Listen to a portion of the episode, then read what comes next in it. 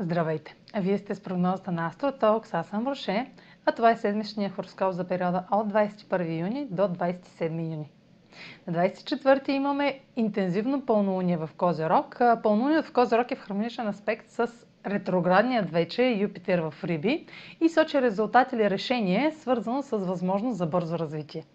Това решение подкрепа пътя ви напред с официално предложение, което може да изисква да жертвате нещо или да се лишите от едно в името на друго.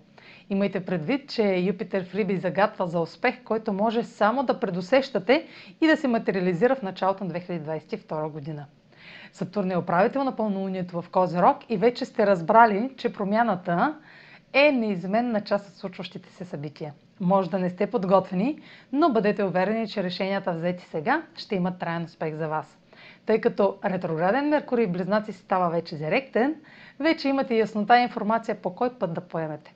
Венера е в опозиция на Плутон по време на пълнолунието в Козерог и добавя към резултатите или решенията интензивни и страстни отношения с друг. Трудно ще сдържате желанията и емоциите си, както и нужда да контролирате ситуацията.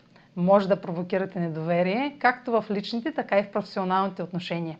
Силна проява на ревност също е част от динамиката.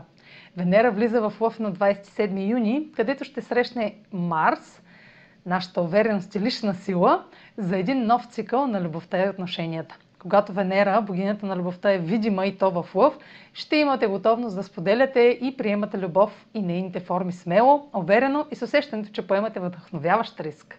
В комбинация с Марс ще имате приоритет към нещо красиво и необходимата мотивация да го достигате.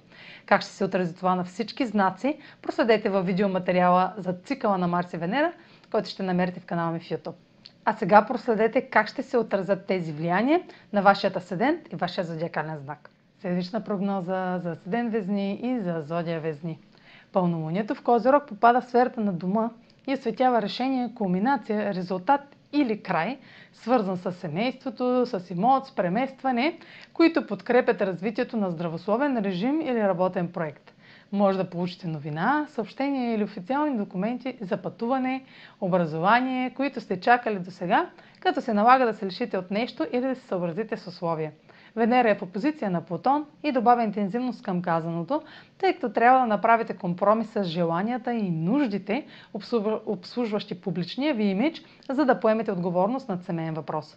Това ще трае кратко, тъй като Венера в Лъв от края на седмицата ще ви зареди за едно ново начало. Това е за тази седмица. Може да последвате канала ми в YouTube, за да не пропускате видеята, които правя. Може да ме слушате в Spotify, да ме последвате в Instagram, в Facebook.